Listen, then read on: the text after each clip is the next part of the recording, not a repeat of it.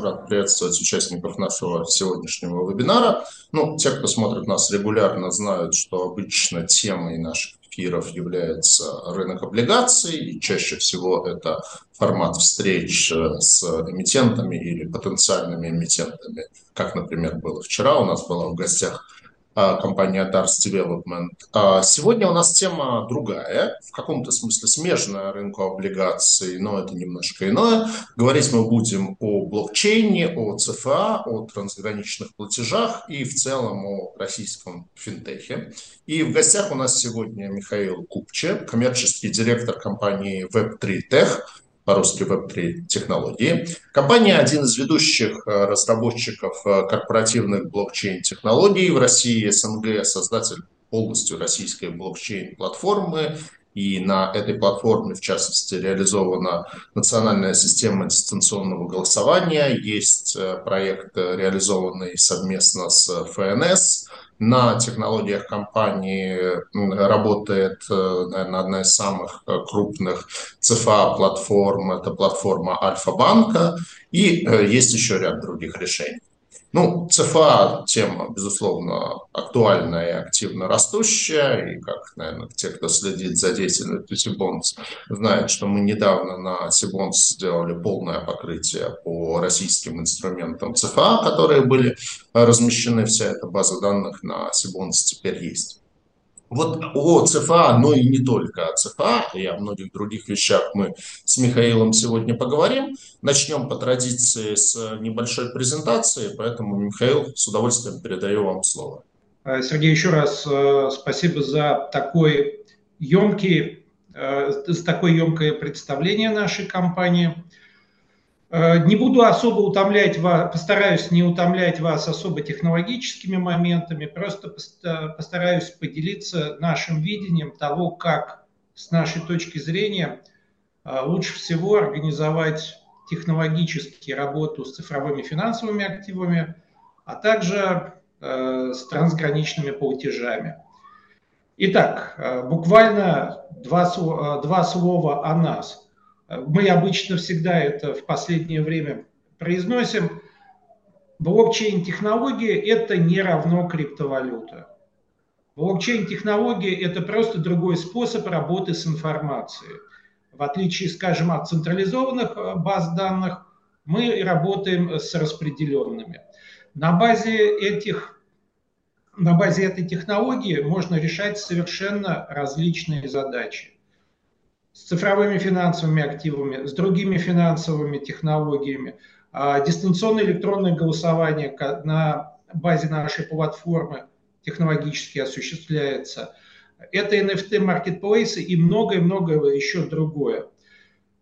Так что э, криптовалюта – это далеко не единственное, далеко не единственное применение технологии. Итак, более э, детально то, о чем мы все знаем, то, о чем мы все слышим, это сложности с трансграничными платежами, которые возникли у нас э, ну, после э, февральских событий 2022 года. SWIFT стал для большинства российских банков непредсказуемой системой. Обмен финансовыми сообщениями крайне затруднен. Как следствием этого являются а, значимые риски с движением денежных средств между различными странами. Ну и, соответственно, экспортеры и импортеры не могут нормально осуществлять свою повседневную финансовую деятельность. Соответственно, после а, анализа ситуации и возможностях применения технологий блокчейн вообще и нашей платформы в частности, мы пришли э, к выводу, что существует, собственно, по большому счету, три основных э, способа э, решения этой проблемы. То есть осуществить транзакции денежных средств без привлечения свифта или же как минимум с минимальными привлечением ее этой системы, что как следствие даст нам возможность практически избежать, ну или по крайней мере в значительной степени минимизировать возможные риски при трансграничных платежах. Это, соответственно, реализация так называемых цифровых чеков на предъявителя, это использование финансового клиринга и э, старая добрая криптовалюта также. Итак, э, цифровые чеки на предъявителя. Э, для того, чтобы совсем-совсем не утомлять этой детальной схемой, то в двух словах это выглядит следующим образом. Участники системы открывают э, депозиты э, в обычной фиатной валюте в различных банках. Дальше э, участники уже торговой деятельности, они вносят, они точнее получают нашу валюту токенизированную в электронной системе в эквиваленте той суммы, которую они внесли. После, после этого путем происходит обмен финансовой информацией внутри системы электронного документа оборота, что по сути дела является аналогом свифта. И э, участники могут, накопив у себя чеки нужной страны, обменять токены на обычную фиатную валюту. Но э, для, для того, чтобы, э, как это было немножко, наверное, более понятно, Например, происходит торговля между э, Россией и Турецкой республикой. Мы поставляем товары в Турцию, Турция поставляет товары нам. В то же время может происходить товарный обмен между Турцией и Объединенными Арабскими Эмиратами. Далее турки, получив от нас товар, они могут его не оплачивать в чистом виде, а передать нам, например, вот эти э, дирхамы, э, так называемые цифровые чеки. А в чем их э, прелесть в данной ситуации, что позволяет, что позволяет в принципе избежать дополнительных рисков, это тот факт, что они анонимизированы и депонированы, ну, по большому счету, на предъявителя. Вот. Вторым способом избежание рисков, э, связанных с использованием системы SWIFT, является финансовый клиринг, он же внутристрановой нетинг. Чисто на практике это наиболее востребованная на сегодняшний день схема, которая работает, э, ну вот, по сути дела, которая является основной частью э, товарно-денежных расчетов с февраля прошлого года. Она чем хороша? Хороша она своей абсолютной практически простотой.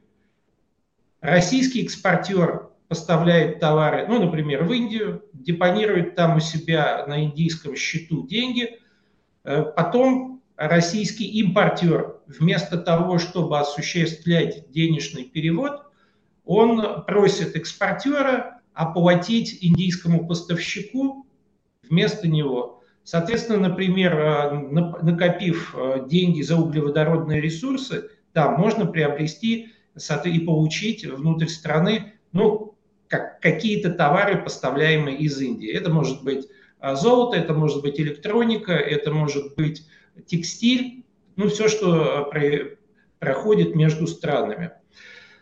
В конце отчетного периода должно будет возникнуть некое сальдо, когда участие, да, и естественно тут мой пример-то покрывает две стороны, но на самом деле это значительно сложнее. Здесь может быть и 3, и 4, и 5 стран.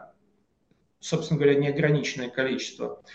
А в конце периода происходит зачет платежей как внутри стран, так и между странами.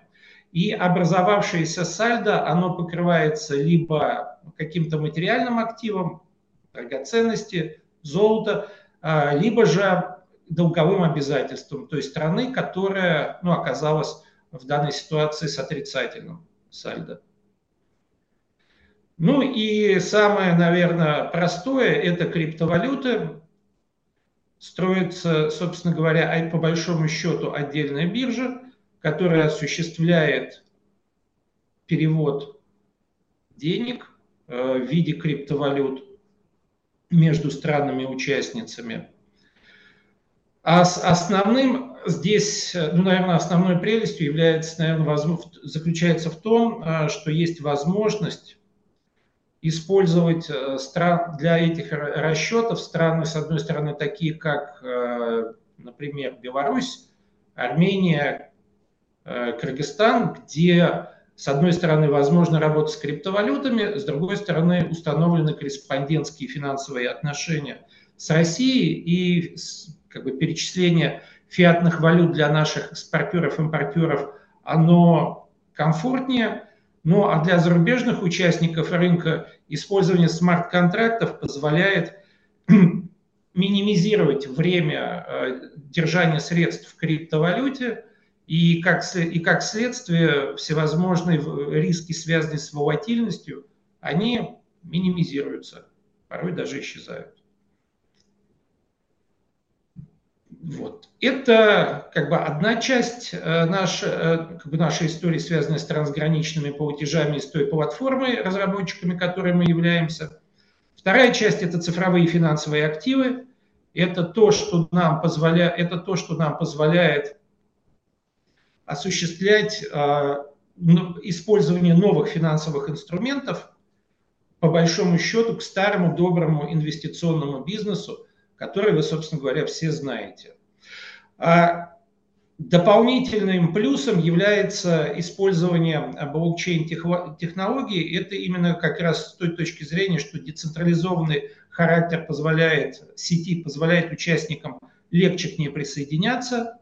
А, есть встроенные механизмы учета, и, э, собственно говоря, разработка новых финансовых инструментов, она и запуск их на рынок, э, так называемый time to market, он становится значительно меньше и проще. Итак, э, собственно говоря, наша децентрализованная платформа для цифровых финансовых активов.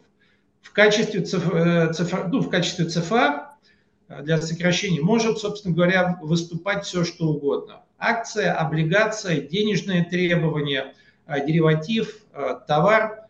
В чем основная прелесть ну, ЦФА, именно платформ ЦФА?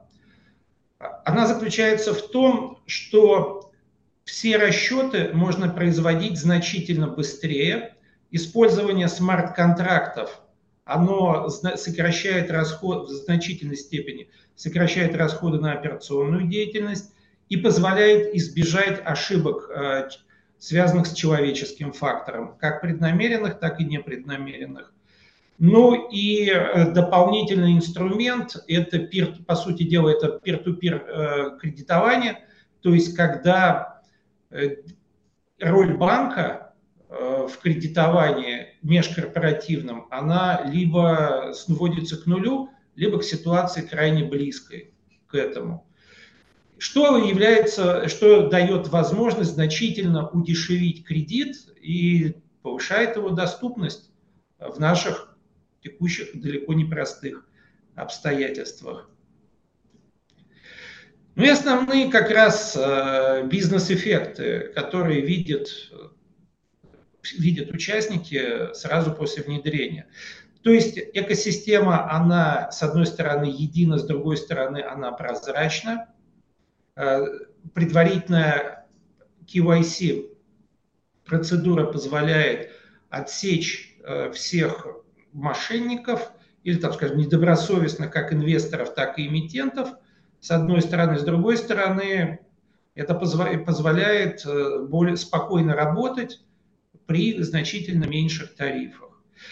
Открытие новых рынков. Здесь не нужно согласовывать, скажем, условно с биржей, достаточно договориться э, с оператором, что новый инструмент, новый финансовый инструмент не нарушает ни правил операторов, ни законодательства, то есть проходит проверка. И после этого эмитент э, может запустить цифровой финансовый актив, собственно говоря, в своем собственном виде, в том виде, в каком он его видит, знает и хочет представить рынку снижение издержек на поддержку процесса и снижение издержек учета, на прав, э, учета прав собственности. Как раз э, за счет встроенных механизмов распределенного реестра. Ну и, собственно говоря, по большому счету, это в качестве введения кратко то, я, то, что я хотел рассказать о нашем трансгране, о нашей э, платформе. Надеюсь, э, удалось подсветить. Да, спасибо большое, Михаил. Э, подсветить удалось, но я думаю, что вопросы тоже остались, поэтому призываю участников нашего вебинара вопросы задавать, а я пока пойду по тем вопросам, которые я подготовил с моими коллегами, и при этом э, миксовать их с теми вопросами, которые нам будут приходить в ленту. Ну, давайте начнем, наверное, вот с ЦФА, такой, может быть, вообще философский вопрос.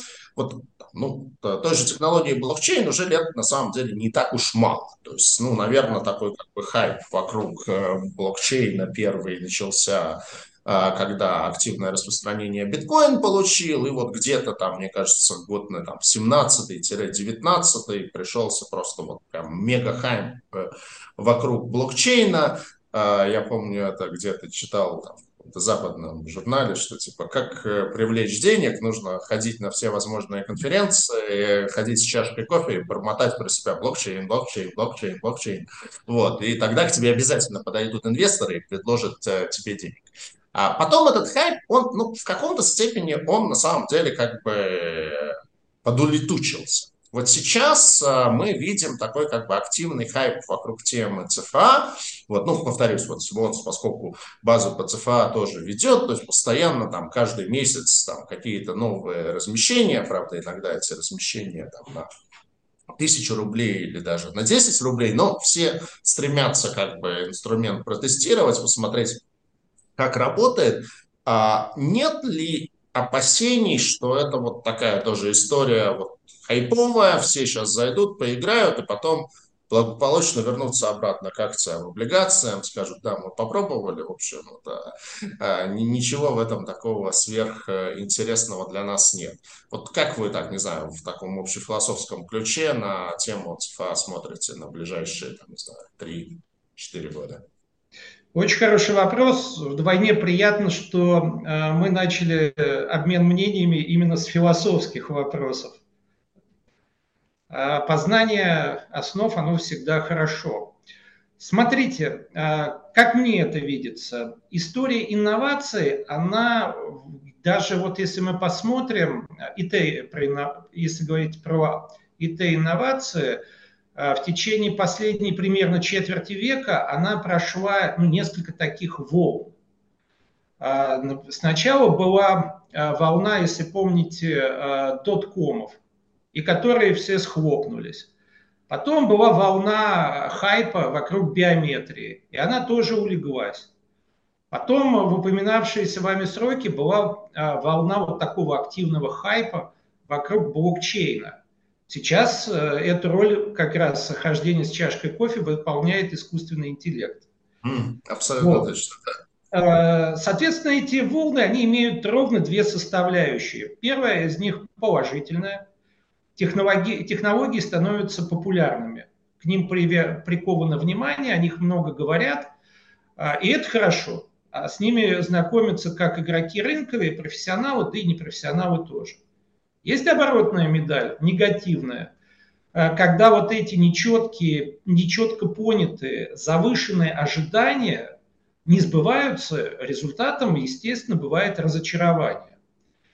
Соответственно, разочарование э, в доткомах сменилось э, суперактивной интернет-торговлей, разочарование и потеря интереса в конце нулевых к биометрии сменилось вполне внятными техническими решениями, которые позволяют решать конкретные задачи. Ну, все мы видим, как это происходит, например, в платежах. Так что, а, если говорить в отношении блокчейна, то а, я испытываю оптимизм. Период, когда все думали, что сама по себе технология сделает все хорошо, в кавычках, за нас, и позволит закрыть все хотелки человека, едва ли не все хотелки человечества, потому как говорили, что можно и государство в телефон спрятать, то а, вот это сверхзавышенное, э, малооправданное ожидание сменилось конкретными э, пониманием конкретных проблем заказчиков. В том числе, если мы сузим разговор от блокчейна к финтеху, а от финтеха вообще к инвестиционному бизнесу, то ЦФА – это частный случай практического применения блокчейна. Так что э, он дает ответ на очень-очень конкретные вопросы и решает очень-очень конкретные утилитарные задачи. Поэтому э, мое ожидание, что э, ЦФА будут развиваться в ближайшие несколько лет, это точно. Вот. Ну а упоминавшийся искусственный интеллект в ближайшее время, я думаю, ждет период некоторого охлаждения. Спасибо. Давайте вот к теме трансграничных платежей, которые, с которой вы, собственно, начали да. вашу презентацию. То есть вот те решения, то есть, ну, как бы на э, каком-то таком принципиальном уровне все очень как бы легко и понятно, там действительно все это э, строится, ну, за исключением третьей э, Э, компоненты э, при оплате в криптовалютах, все это, в общем-то, строится вокруг так или иначе нетинга. То есть, когда не надо гнать вот эти, условно говоря, лиры или рупии там, из э, Турции или Индии в Россию и наоборот рубли, когда это схлопывается в рамках одной страны. А вопрос такой, как бы, вот эти решения, то есть вот то, о чем вы говорили, это уже некие реализованные вами Э, в каком-либо виде решения, или это скорее вот некий концепт, как вы это видите и как вы это планируете делать. Ну и опять-таки, а при чем тут блокчейн и для чего он здесь нужен? Да, Смотрите, э, естественно, ввиду того, что международная торговля э, в этот период, о котором мы говорим, она не остановилась, какие-то способы оплаты проходят. А, мы со, своей, мы со своей стороны не предоставляем сервис по трансграничным платежам. Мы предоставляем... Вы предоставляете айтишную платформу. Да, мы, мы предоставляем инструмент.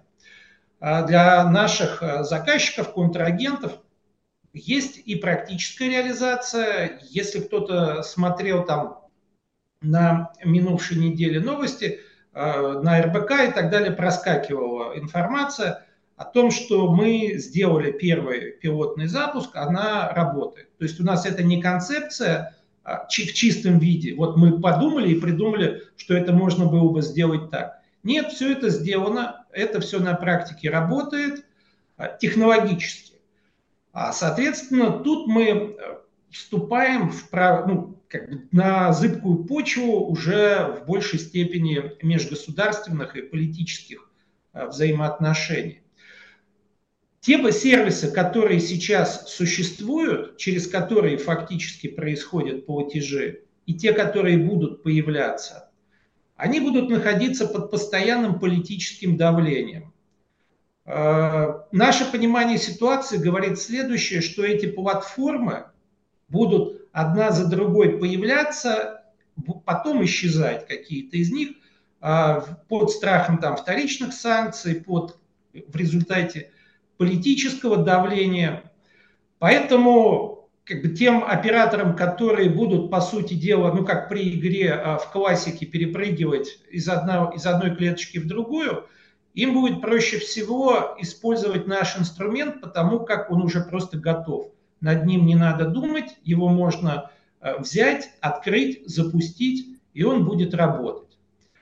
Вот, поэтому с точки зрения а, успеха применения нашей платформы мы видим его в этом. В том, что он готов, в том, что он уже опробирован, в том, что он использует э, внутренние э, такие важные инструменты э, блокчейна, как криптография, как внутреннее шифрование, которое позволяет все-таки ограничить доступ к этой информации внутри системы. Ну, а если говорить вообще о каком-то кардинальном решении э, этой проблемы с построением системы межгосударственных платежей, то это все-таки вопрос чисто политический и не технологический. То есть это лежит больше в той плоскости. А заказчиками вот ваших э, услуг да. в данном контексте являются кто? Являются банки или являются не знаю, какие-то центральные банки стран? Ну, тут, видите, э, на самом деле это нужен, по большому счету, консорциум игроков, то есть это должны быть экспортеры, это как ну, в любой стране, там, в двух, в трех и более, это импортеры, и это, соответственно, э, должны быть э, участниками забега, если так можно выразиться, конечно, банки тоже, потому как кто-то должен поставлять ликвидность, при, и кто-то должен в конце концов закрывать нетинг. Вот, э, с нашей точки зрения и из того, что мы, даже не, не то, что с точки зрения, из того, что мы видим, это вот такой консорциум игроков, финансовых и промышленных, возможно, и торговых, создает вот такого оператора информационного обмена, и оператора трансграничных платежей. И, собственно говоря, этот оператор в их пользу осуществляет ну, вот, нетинг в том или ином виде. Спасибо. А вот а, вопрос от одного из наших слушателей. А ваша роль при а, трансграничных платежах в крипте? То есть вот в чем, э, ну, потому что здесь все, в общем-то, в каком-то смысле проще, то есть э, а, как бы в чем здесь ваша роль, возможно? Э, наша роль вся та же самая. Мы предоставляем технологи... платформу технологическую, которая позволяет осуществить, осуществить построение бриджей на какие-то криптовалютные биржи. Все игроки, конечно, могут пользоваться традиционной биржей, ну, тогда мы вообще не нужны. Но наша задача в том, что мы как раз информационный обмен делаем закрытым полностью, выводим из, вот как раз из паблик-сектора на нашу закрытую платформу. То есть становится понятно, кто кому за что платит, только внутри э, вот нашей платформы. А уже расчет может быть осуществлен, конечно, через бриджи там, на обычных э, криптовалютных площадках. Ну и э, не, значимым фактором является то, что все три метода в теории можно скомбинировать на одной площадке при желании. Спасибо. А давайте вернемся к цифрашным а, платформам. А, вот, ну, надо, вот сейчас у нас, ну, поскольку инструмент зарождающийся, а, то достаточно много платформ, вот этих операторов ЦФА-платформ, там, ну, вот самые известные, это платформа Сбербанка, это платформа Atomyze, платформа а, а, Альфа-банка, есть еще ряд платформ, мы тоже на Cbonds е делаем как бы рэнкинг этих платформ, кто сколько наразмещал. Вот насколько вы видите рынок конкурентным, и что будет дальше? То есть будет ли э, многообразие этх платформ э, расти и будет кто во что гораст? Или будет, как, не знаю, когда-то было с биржами, когда там в начале 90-х возникло огромное количество бирж, но там сейчас у нас их там, две. Вот, а во многих странах вообще одна. То есть будет ли здесь тоже такое, что вот все поиграются и потом выберут одну платформу и все будут работать через нее? Э, смотрите, я думаю, что э, рынок конкурентный, э, он будет расти. Я в начале года у нас было, по-моему, в реестре участников 5 компаний, 5 платформ, сейчас их уже около десятка. То есть, по сути дела, они удвоились, их количество. В ближайшие годы могу предположить, что эта тенденция сохранится. У нас появился в лице Мосбиржи первый оператор обмена, да. структура, которая позволяет как раз стыковать между собой эти пока отдельно стоящие, отдельно стоящие островки, объединяя их в единое целое. Так что э, в ближайшие годы, как мне видится, рынок э, будет э, платформ ЦФА развиваться, потому как есть хороший базис – в виде федерального закона. Есть э, достаточно хорошее, внятное регулирование ЦБ. В то же время оно достаточно гибкое. Если мы помним, что, э, и, ну, если кто-то следил, возможно, помнит, что сначала гибридных ЦФА не было, потом, когда возникла необходимость делать ЦФА, за которыми будет стоять не только денежное требование там, или акция, ну, финансовые обязательства, появились и гибридные ЦФА, которые позволяют передавать права на физические активы. То есть э, ситуация с точки зрения окружения юридического, она неплохая. Рынок явно интересный, рынок явно растущий.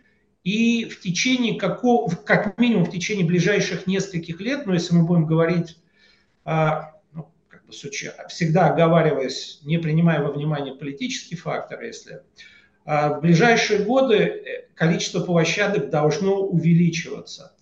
А, почему?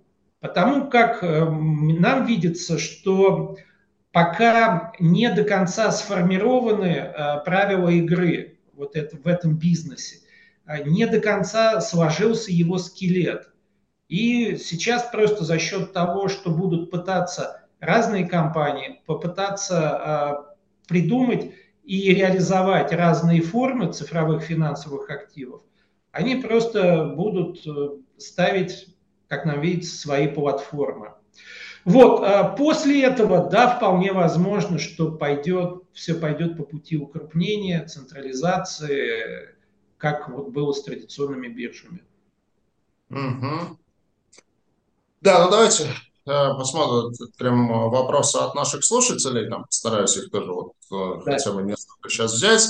Так, вот рынок ЦФА, он все-таки централизованный или децентрализованный? Я, наверное, чуть-чуть расшифрую этот вопрос, да. потому что, как бы, ну, естественно, там блокчейн, свои идеи, а, как бы, ну, штука децентрализована, собственно, в этом ее идея в значительной степени. Да то при этом, когда слушаешь презентации там, российских цифровых платформ, то, в общем, понимаешь, что эта децентрализация, она такая, ну, прямо скажем, очень относительная. То есть, э, э, в общем, ну, как бы возникают сомнения в реальной децентрализованности всей этой истории. Вот могли бы вы это прокомментировать? Ну, тут трудно что-либо прокомментировать. Есть федеральный закон, который э, налагает определенные требования на оператора информационной системы, то есть предъявляя к нему вот просто вполне конкретные задачи, как, как он должен провести э, процедуру KYC, как он должен отчитываться, как он должен избегать э, там, задач, э, как он должен обеспечить избежание отмыва денег, там, финансирования терроризма. Поэтому есть оператор, его работа во многом централизована как бы вольно, э, мы э, вольно или невольно э, это видим и хотим или не хотим, мы обязаны это принять. Но сама структура вот этого ЦФА, того или иного, который делает эмитент, она полностью зависит от э, эмитента. То есть если она не вступает в конфликт с требованиями федерального закона, не вступает в конфликт с требованиями Э, регулятора, тогда любой и правил, безусловно, и внутренних правил оператора, тогда, собственно, любой игрок, любой эмитент, у которого стоит э, нода сети, он может запустить этот продукт у себя полностью самостоятельно и в те сроки, в которые ему будет удобно. Как результат, не нужно будет согласовывать э, всю техно, именно технологический запуск этого ЦФА с оператором, не нужно стоять там полгода, грубо говоря, в очереди, как сделали, запустили, и все понеслось. Поэтому вольно или невольно у нас происходит комбинация. С точки зрения регуляторики, да, это во многом выглядит как централизованно. С точки зрения самого бизнеса, это все во многом распределено. Хорошо. Вопрос от слушателя чем ваше решение отличается от конкурентов вроде Atomyze а? Ну, Atomyze один из самых, наверное. Известных тоже операторов цифровых платформ. Вот, условно говоря, берем ваше решение, там, внедренное в Альфа-банке, и решение Atomyze а. Это там плюс-минус одно и то же по разным брендам или есть какие-то действительно серьез, серьезные технологические а, различия, там, не, не в терминах лучше-хуже, а в терминах э, по-другому? Ну, смотрите, а, во-первых, все-таки э, я стараюсь всегда этот момент подчеркнуть. Atomyze – это платформа, которую сделали в недрах э, корпорации Интеррос. Их основная задача – быть оператором цифровых, платформы цифровых финансовых активов. Мы поставщик э, программного обеспечения. Соответственно, мы э, с какими-либо э, другими э, операторами не входим в конкуренцию. мы предлагаем инструмент им всем.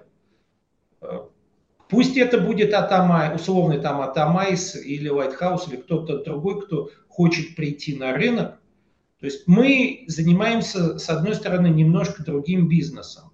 В результате не возникает, ну вот если бы мы были одновременно оператором, тогда бы у других операторов было бы опасение того, что мы вроде как построив для них платформу, но знаем все смарт-контракты, знаем, кто эмитенты, видим потенциальных инвесторов, и тут конфликт интересов. Да, то есть мы в теории могли бы начать переманивать их. А в нашей ситуации этого нет, это точно. Это первый значимый момент. Второй значимый момент. А, мы видим тренд, э, который, он действительно, с этим трудно уже спорить, взят на импортозамещение. То есть все все программное обеспечение в стране, оно уже там с достаточно четким графиком будет переводиться на отечественные продукты. А сейчас это в большей степени, конечно, касается государственных структур и тех, кто с ними работает, но мы все понимаем, что такое деньги в жизни общества, что такое финансы, и мы понимаем, что если не в первой, то во второй волне финансовые институты получат соответствующее Э, распоряжение также, ну или как минимум настоятельную рекомендацию. А мы, в отличие от любого э, другого игрока софтверного рынка блокчейнового в России, полностью отечественные. То есть у нас нет в основе внутри, как бы под капотом, ничего импортного. У нас, государ... у нас криптография, соответствующая ГОСТу, у нас Э, платформа, она не просто занесена в реестр отечественного ПО, она полностью наша. Ну и третий, э, наверное, немаловажный момент из того опыта практического, который у нас есть, ввиду того, что платформа наша, мы можем, по сути дела, реализовать любую хотелку наших клиентов.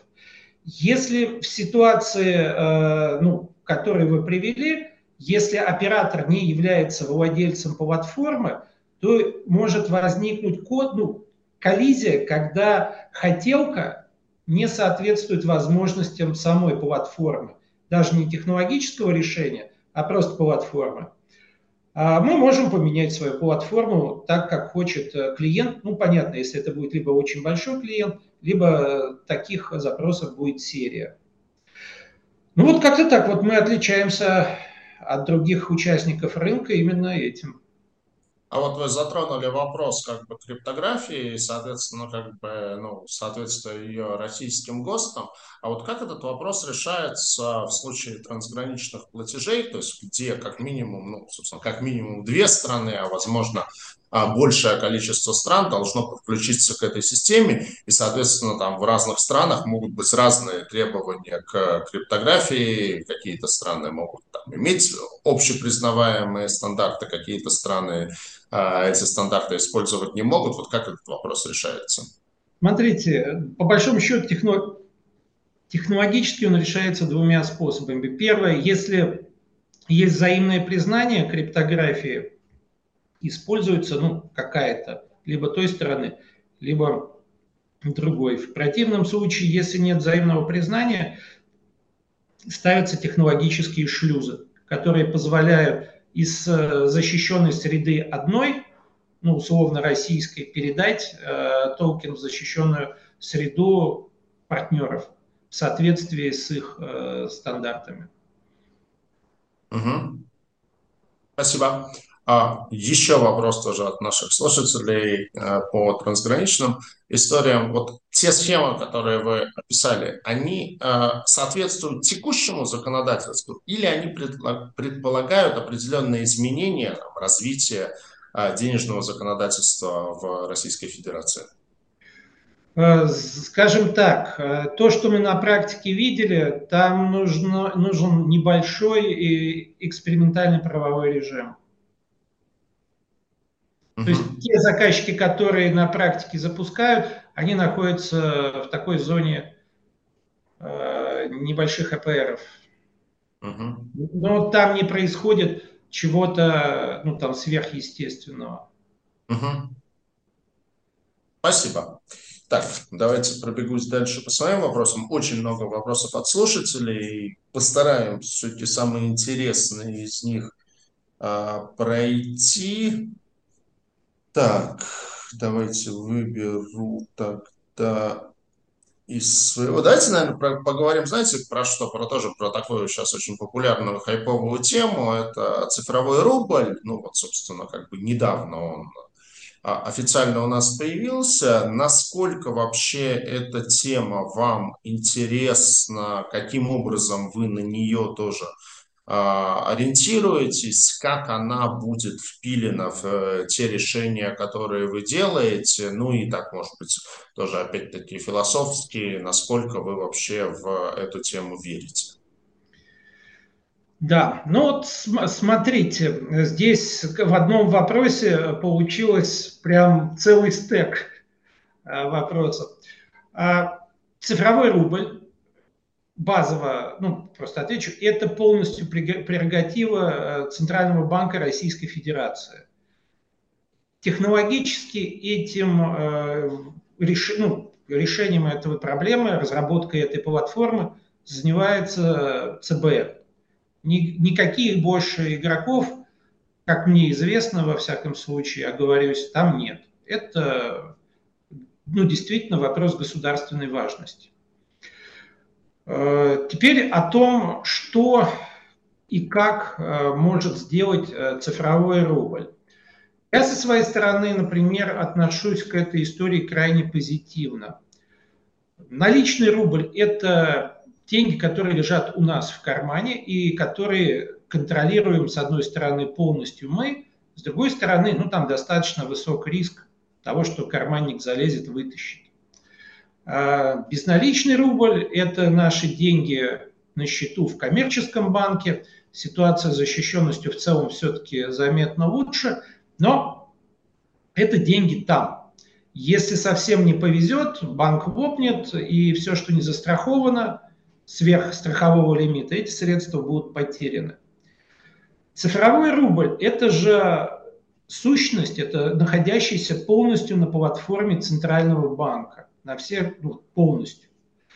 А благодаря смарт-контрактам, которые реализуют логику, можно логику использования цифрового рубля можно со стопроцентной вероятностью гарантировать, что деньги будут использованы должным образом, что на самом деле является ну, некой революцией э, для хозяйственных взаимоотношений в нашей стране.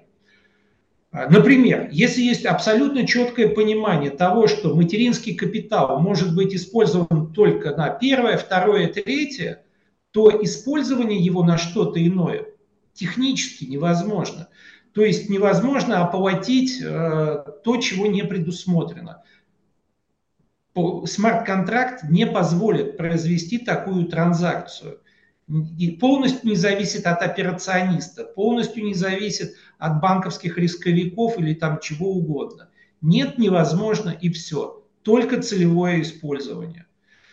Как мы понимаем, эта ситуация повторится с финансовыми средствами, которые государство в больших объемах выделяет на решение тех или иных задач.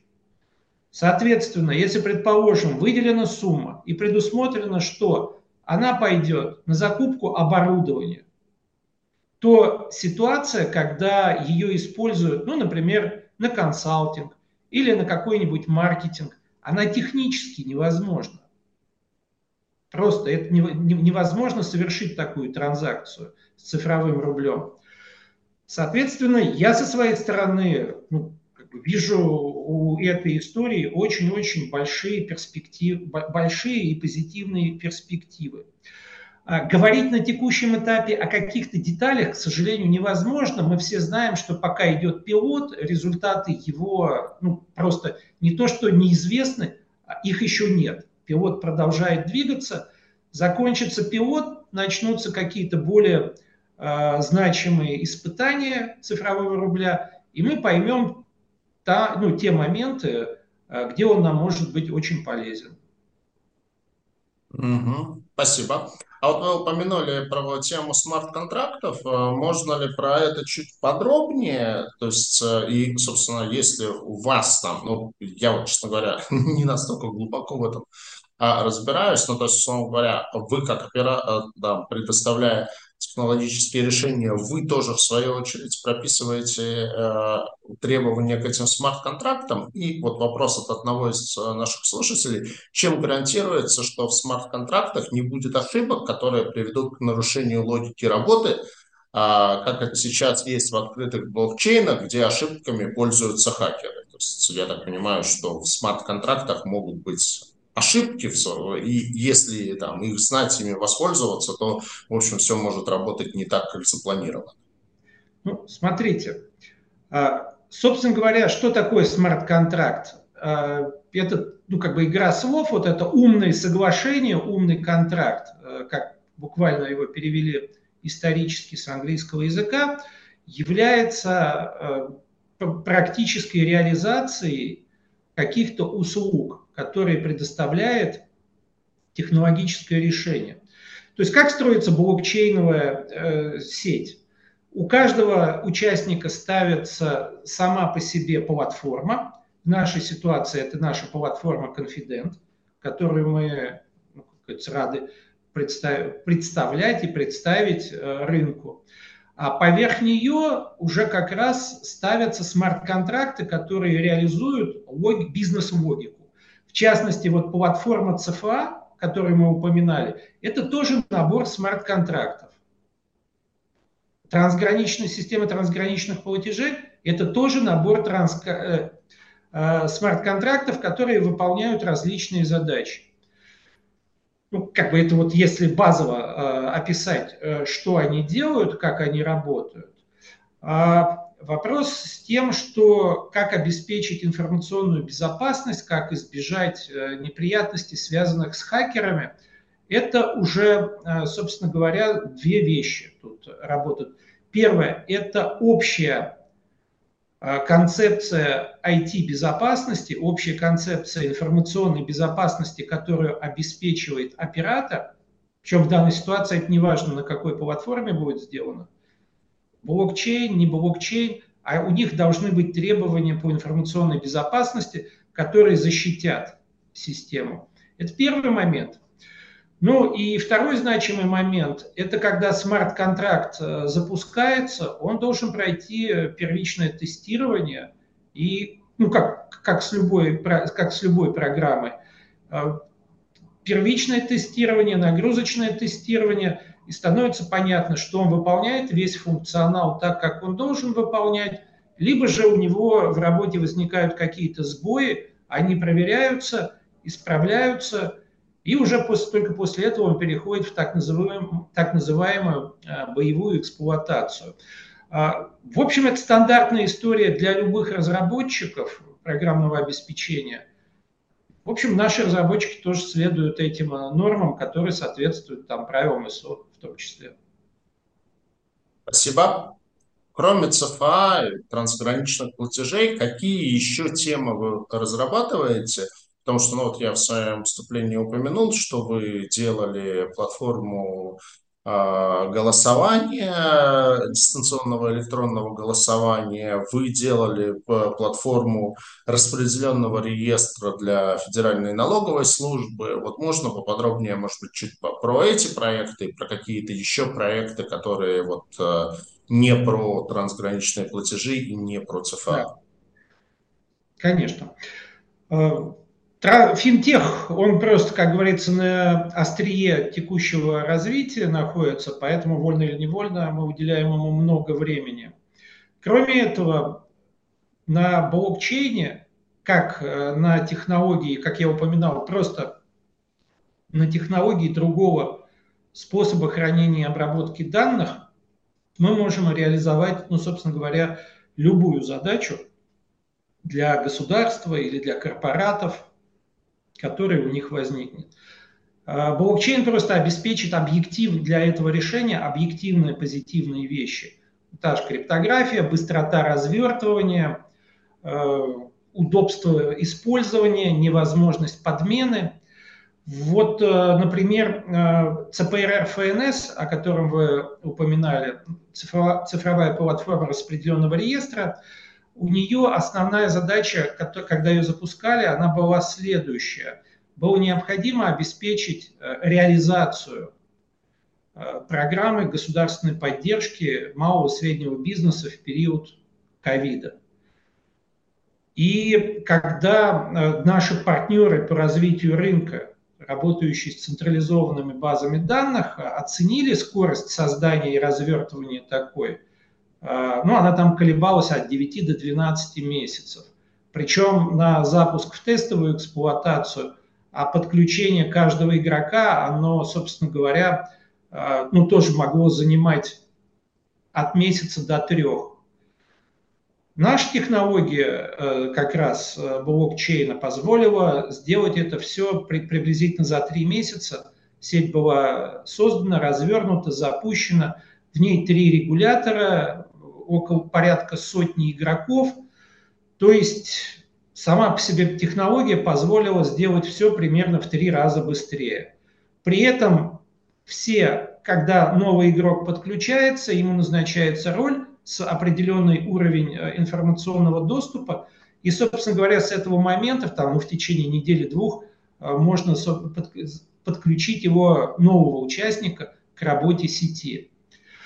А, бывают э, у решений ну, совсем неоднозначные, неординарные как применения. Например, наш партнер и заказчик Роскосмос, у них очень большая очень большой объем интеллектуальной собственности. На базе блокчейна мы создали в прошлом году платформу, она называется IP-Guard, ну, то есть э, защитник IP, Intellectual Property. И мы получили как раз в декабре вместе с ними первый приз как э, лучшая система по обеспечению автоматизированной э, защиты интеллектуальной собственности. То есть эти примеры нужны для того, чтобы показать, что решать можно все, что угодно, как угодно. А э, если говорить о наших планах, то кроме финтеха мы все-таки во многом сосредоточены сейчас на работе с логистикой.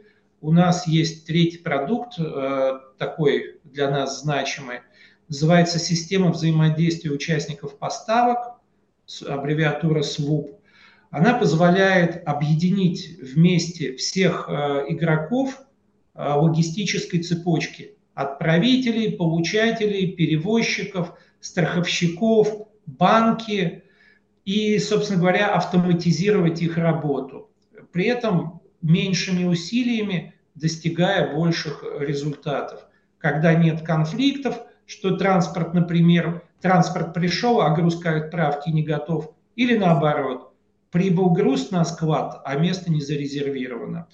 А, вроде бы кажется, это единичные случаи для относительно недолгого времени, но на, с учетом масштаба это гигантские потери в экономике. Как раз наше решение позволяет их э, в значительной степени сократить. Так что э, сделать можем все, что угодно, но кроме финтеха в числе ближайших планов это логистика. Угу, спасибо. А у вас как бы, ну, география деятельности это только Россия или есть какие-то проекты в других странах? Ну, вот я знаю, что вы раньше делали какой-то кейс э, с Microsoft по внедрению технологий в их облачные сервисы, но я думаю, что сейчас в силу там понятных геополитических причин работа с э, компаниями типа Microsoft и другими компаниями из недружественных юрисдикций вряд ли возможно, но тем не менее есть и достаточно много стран, а, вполне себе, как минимум, нейтрально относящихся к России и к российским разработчикам. То есть есть ли у вас какие-то кейсы или какие-то планы что-то делать за пределами РФ? Да, э, у нас зарубежная работа с международными и зарубежными рынками является значимой частью наших усилий. Как мы все понимаем, там, с 2020 года, когда мы с Microsoft пытались реально успешно взаимодействовать на технологическом и потенциально бизнес-уровне, много что изменилось, но как бы закрывшись одна дверь, когда закрылась одна дверь, открылись э, другие двери. Мы, например, э, в начале лета не безуспешно поучаствовали в таком интересном мероприятии, как JITEX Африка. Там, собственно говоря, это было первое мероприятие в IT и телекоме на африканском континенте, где приехали все игроки, как э, с точки зрения потребителей со всего африканского континента, так и с точки зрения поставщиков. Там были и IBM, и Microsoft, и Dell, и Hard, и Soft. Ну, то есть история такая представительная и значимая. А, по результатам у нас образовалось порядка десятка лидов. Вот. Часть результатов нашей работы, он отражен и в СМИ, там, и ТАСС отмечал, и Сколковские ресурсы, и МЭЦа. Ну, то есть, если интересно, в интернете можно посмотреть. А, сейчас у нас в работе порядка десятка лидов, немножко больше, а некоторые из них находятся на вот прям окончательной стадии, ждем принятия решения по нашим коммерческим э, предложениям и надеюсь, э, что-то будет положительное. В числе наших контрагентов э, является Африканский институт блокчейна. У нас с ними есть меморандум о взаимопонимании. У нас есть разрабатываемая сейчас партнерская программа. И, собственно говоря, это дает нам возможность работать примерно активно с их помощью работать примерно в 15 странах региона Саб-Сахары, в частности, которые они покрывают. Так что ждем положительных вестей, прям надеемся в ближайшее время. Угу. Спасибо, интересно, да. А, я так понимаю, что вы являетесь э, резидентом Сколково. Вот для вас, Сибон тоже, кстати, к слову, является резидентом Сколково. А для вас э, что это, вот, что это вам дает? Ну, Сколково достаточно, как мы знаем, долгоиграющий и реально интересный проект. У них есть э, вполне описанный, внятный объем мер поддержки, которые мы как все, как резиденты, можем воспользоваться. Ну, самое простое, мы знаем там э, налоговые послабления, позволяющие снижать стоимость решений, например. Это, ну, как бы самое минимальное. Э, с другой стороны, это, это удачная площадка, которой мы пользуемся э, для обмена мнениями с нашими коллегами, кто занимается тоже инновационными решениями далеко не всегда речь идет прямо о блокчейне. Там, ну, много вот народ сейчас э, занимается искусственным интеллектом. Эта отрасль впитала в себя много толковых и интересных специалистов.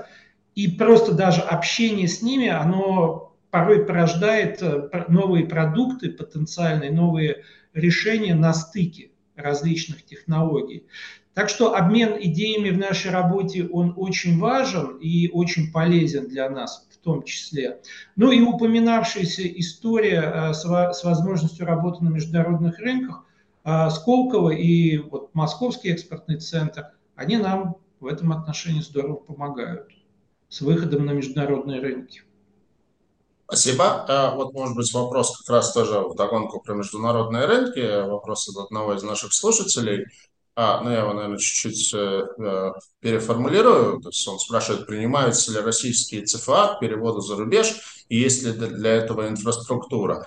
Ну, наверное, как бы, поскольку все прихождения, там, возможно, в рамках одной платформы, то есть, условно говоря, если вы там делаете а, платформу для обращения ЦФА активов, и она внедряется там, в России и там, где-нибудь в Саб-Сахара Африке, и дальше получается, что инструмент, выпущенный на платформе, он доступен, по идее, как бы становится а, инвесторам из различных стран. То есть а, насколько вот а, это может получить какое-то развитие, ну и слушатели слушатели интересуется, можно ли осуществить вывоз капитала таким способом, ну, наверное, на такой прямолинейный вопрос мы отвечать не будем. Вот. А вот на вопрос, насколько здесь действительно могут быть какие-то трансграничные тоже темы, когда компании там могут привлекать деньги от инвесторов из различных стран. Вот об этом, может быть, интересно было подумать.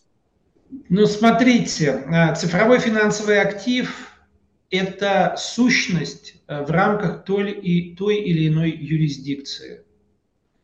Соответственно, то, что э, под ЦФА понимается российским законодательством, например, в Марокко возьмем, а оно может быть законодательством вообще не предусмотрено, или там может быть заложена совершенно иная сущность. Поэтому, отвечая на этот вопрос, на сегодняшний день я не представляю себе, как возможны э, в чистом виде трансграничные платежи там, или переводы, в общем, трансграничный бизнес с ЦФА. А где, это есть, где у этой истории есть перспектива? А, ну, в конце концов, у нас есть Евразес, где законодательство во многом приближено. И вот создание неких таких площадок, например, в рамках Евразес или в теории в рамках БРИКС, оно вполне возможно. Но здесь проблема будет в первую очередь не технологическая, а в чистом виде юридическая. Что такое ЦФА? То есть все участники должны на этот вопрос отвечать полностью одинаково. Потому как ЦФА в России, например, ЦФА ну, в той же США – это разные вещи регулируются разными законами. Поэтому даже если бы никаких вопросов не было бы, а просто ну, перег... транзакция ЦФА от нас к ним и от них к нам была бы просто юридически сложной, скажем так. Спасибо, да, интересный ответ, на самом деле, да. То есть здесь о... Это разные вещи. В да, о юридической компоненте действительно забывать нельзя, потому что как бы есть технологические решения, но если юридически это серая зона и это какой-то фантик непонятный, то, в общем, да, здесь об этом не стоит забывать. Хорошо, давайте пройдемся. Я так плюс-минус исчерпал те вопросы, которые были у меня. Пройдемся по тем вопросам, которые нам накидали наши слушатели. Вот такой довольно неожиданный, на самом деле, вопрос. Я так глубоко даже не думал. А, как бы самый первый вопрос в нашей ленте. Каким образом планируется избегать цензуры трафика при его прохождении через сети недружественных стран? Допустим, на Кубу из РФ трафик идет как раз через недружественные страны. Ну, я так понимаю, что вопрос примерно про то, что ну, все эти решения по поводу там, прежде всего, трансграничных платежей, это про то, как, ну, так или иначе, там, не знаю, немножко обмануть западный мир и не показать там а, Штатам или Британии или еще кому-то о том, что компания А из России купила у компании Б из Турции тот или иной товар, потому что, ну, там, так, корабль с товаром там или вагоны по железной дороге как-то ушли, их отследить трудно, а вот о том, что прошел банковский платеж, ну, действительно, особенно если это идет там в валютах недружественных стран, это сразу видно. Вот о том, что это можно увидеть через интернет-трафик, мне, честно говоря, в голову не приходило. Вот, ну вот раз люди задают, вот интересно ваше мнение вообще, как бы, ну, действительно ли это угроза, и если угроза, то как с ней можно бороться? Спасибо за этот вопрос. Э, и вам, Сергей, что вы его выбрали, и автору. А, наверное, если бы я был представителем просто компании э, Web3 технологии, занимающейся разработкой софта, я бы, скорее всего, не ответил на него. У меня не так получилось, есть некоторый опыт э, телекомовский за плечами. А, здесь нет ничего нового. Здесь будут э, применяться те же самые старые вещи, добрые во всех смыслах этого слова. Это VPN, который выделяет полностью трафик. И это та самая криптография, шифрование, которое защищает даже содержимое даже от э, недобрых глаз тех, кто, если сможет, залезет в эту VPN. -ку. Ничего нового пока тут нет, но и старые инструменты работают хорошо. Угу. Спасибо. Так, вопрос. Э, э, так, блокчейн биткоина очень энергозатратен. Ну, об этом, в общем, как бы не секрет. Действительно, там, количество электроэнергии, которое жрется на биткоин, оно реально огромно. Каковы энергозатраты, энергозатраты в ваших системах блокчейна?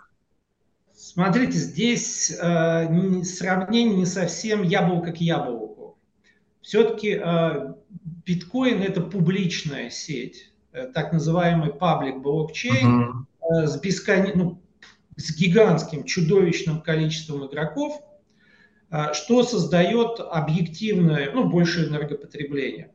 Мы работаем, на, как минимум сегодня, на рынке так называемого private блокчейна – где число игроков неизмеримо меньше, и просто из-за этого уже потребность в энергоресурсах, она куда более малая. Но э, не одним а, масштабом, как говорится, жив наш конфидент. А у нас есть система шардинга, которая позволяет бить на сегменты участки блокчейна, а, ну, чтобы не утомлять совсем техническими деталями. То есть есть возможность побить на кластеры, которые э, позволяют оптимизировать э, именно хождение трафика с одной стороны, а энергопотребление с другой стороны. При этом в конечном итоге, э, когда нужно будет провалидизировать все транзакции, это то, что требует блокчейн, это будет сделано. Но куда более энергоэффективным, энергосберегающим путем – и в этом как раз, в, в этом отношении наш конфидент ну, выглядит лучше, чем тот продукт, с которым мы, о котором мы говорили. Спасибо. Так, ну вопрос, может быть, он не столько к вам, сколько на самом деле к самим брокерам, но тем не менее его тоже задам а, а, от одного из слушателей. Когда ждать появления ЦФА в мобильных приложениях брокеров и нужен ли статус квалифицированного инвестора?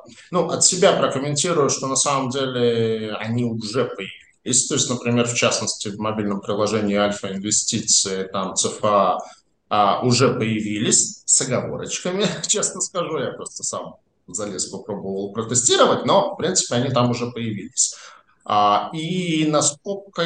А вот насчет статуса квалифицированного инвестора лично я не помню нужно или нет, а, не, не скажу. Ну вот, Михаил, если есть что Если честно, я тоже, если честно, я тоже не помню, потому как дискуссия была по поводу того, чтобы а, работать с ЦФА, разрешить только квалифицированным инвесторам. На какой она стадии сейчас, честно скажу, не помню. Но это, наверное, лучше как раз а, брокеров, операторов информационных систем спросить, как у них там обстоит. Потому как, может, даже закон-то будет разрешать неквалифицированному инвестору, сам оператор может запретить.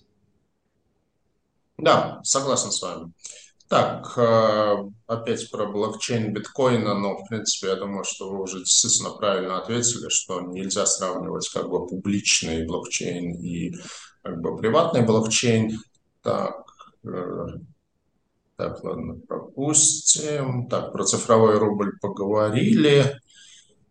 Так, опять блокчейн вычисления мотивируется майнингом. Ну, чем вы мотивируете работу распределенных серверов? Скорее всего, опять-таки, вопрос, ответ такой же, как и на предыдущий вопрос про энергопотребление. Ну, если а, есть что добавить.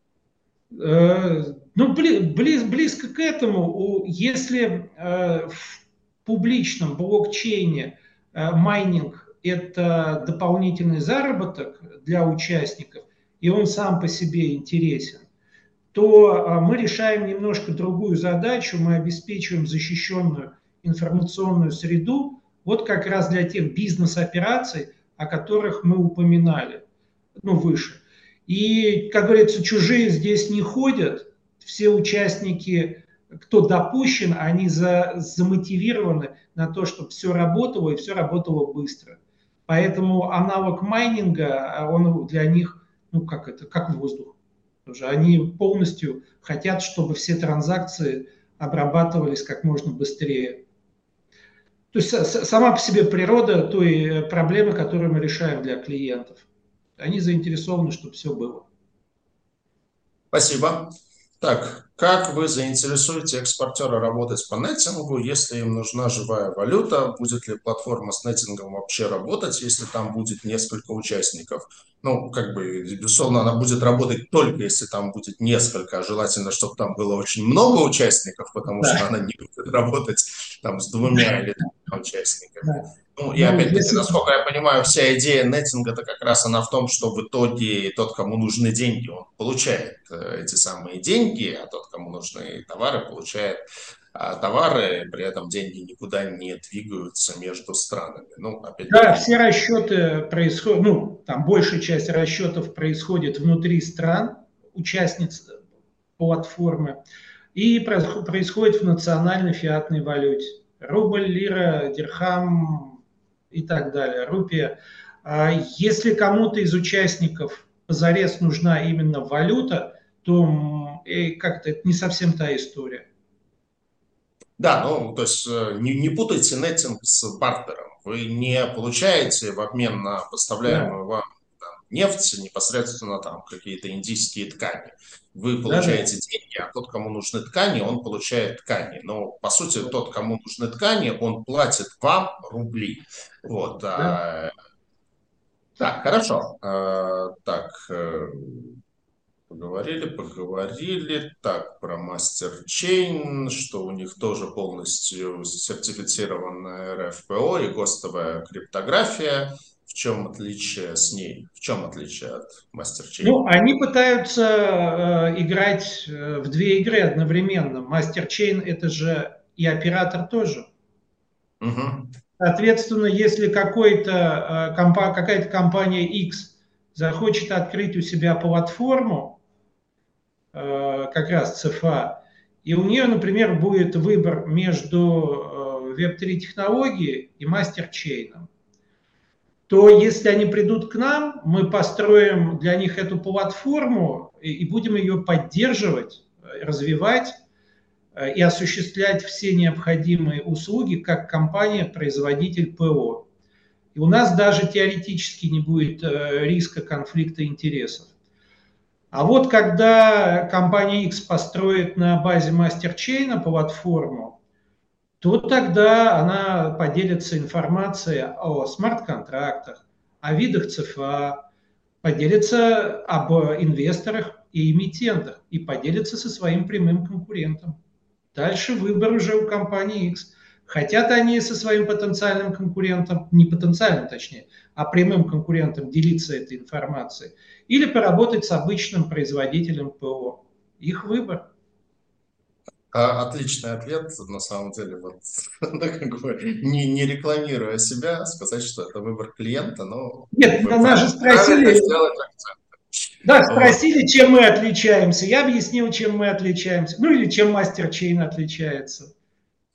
Так, ну, наверное, завершающий вопрос, даже не совсем вопрос, а реплика вот нашего первого а, слушателя, задавшего вопрос, что речь идет не о вскрытии содержимого трафика, а блокировке, то есть что заблокируют трафик из Кубы в Россию. Но мне, честно говоря, кажется, что это сценарий какой-то вообще мировой блокировки интернета, и, или со стороны России, чем нас иногда пугают, или со стороны внешнего мира. Ну, понятно, что в нынешнем гиперволатильном мире тут уже, наверное, и сценарий ядерной войны нельзя исключать, но мне, честно говоря, кажется, что сценарий вот, мировой блокировки интернета, он вот где-то по вероятности вот, вот, вот туда.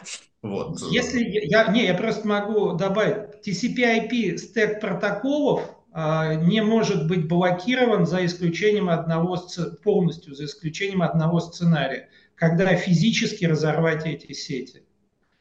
Если эти сети где-то будут соприкасаться, сам по себе протокол маршрутизации, он найдет способ обойти тем или иным, ну, через тот или иной маршрут.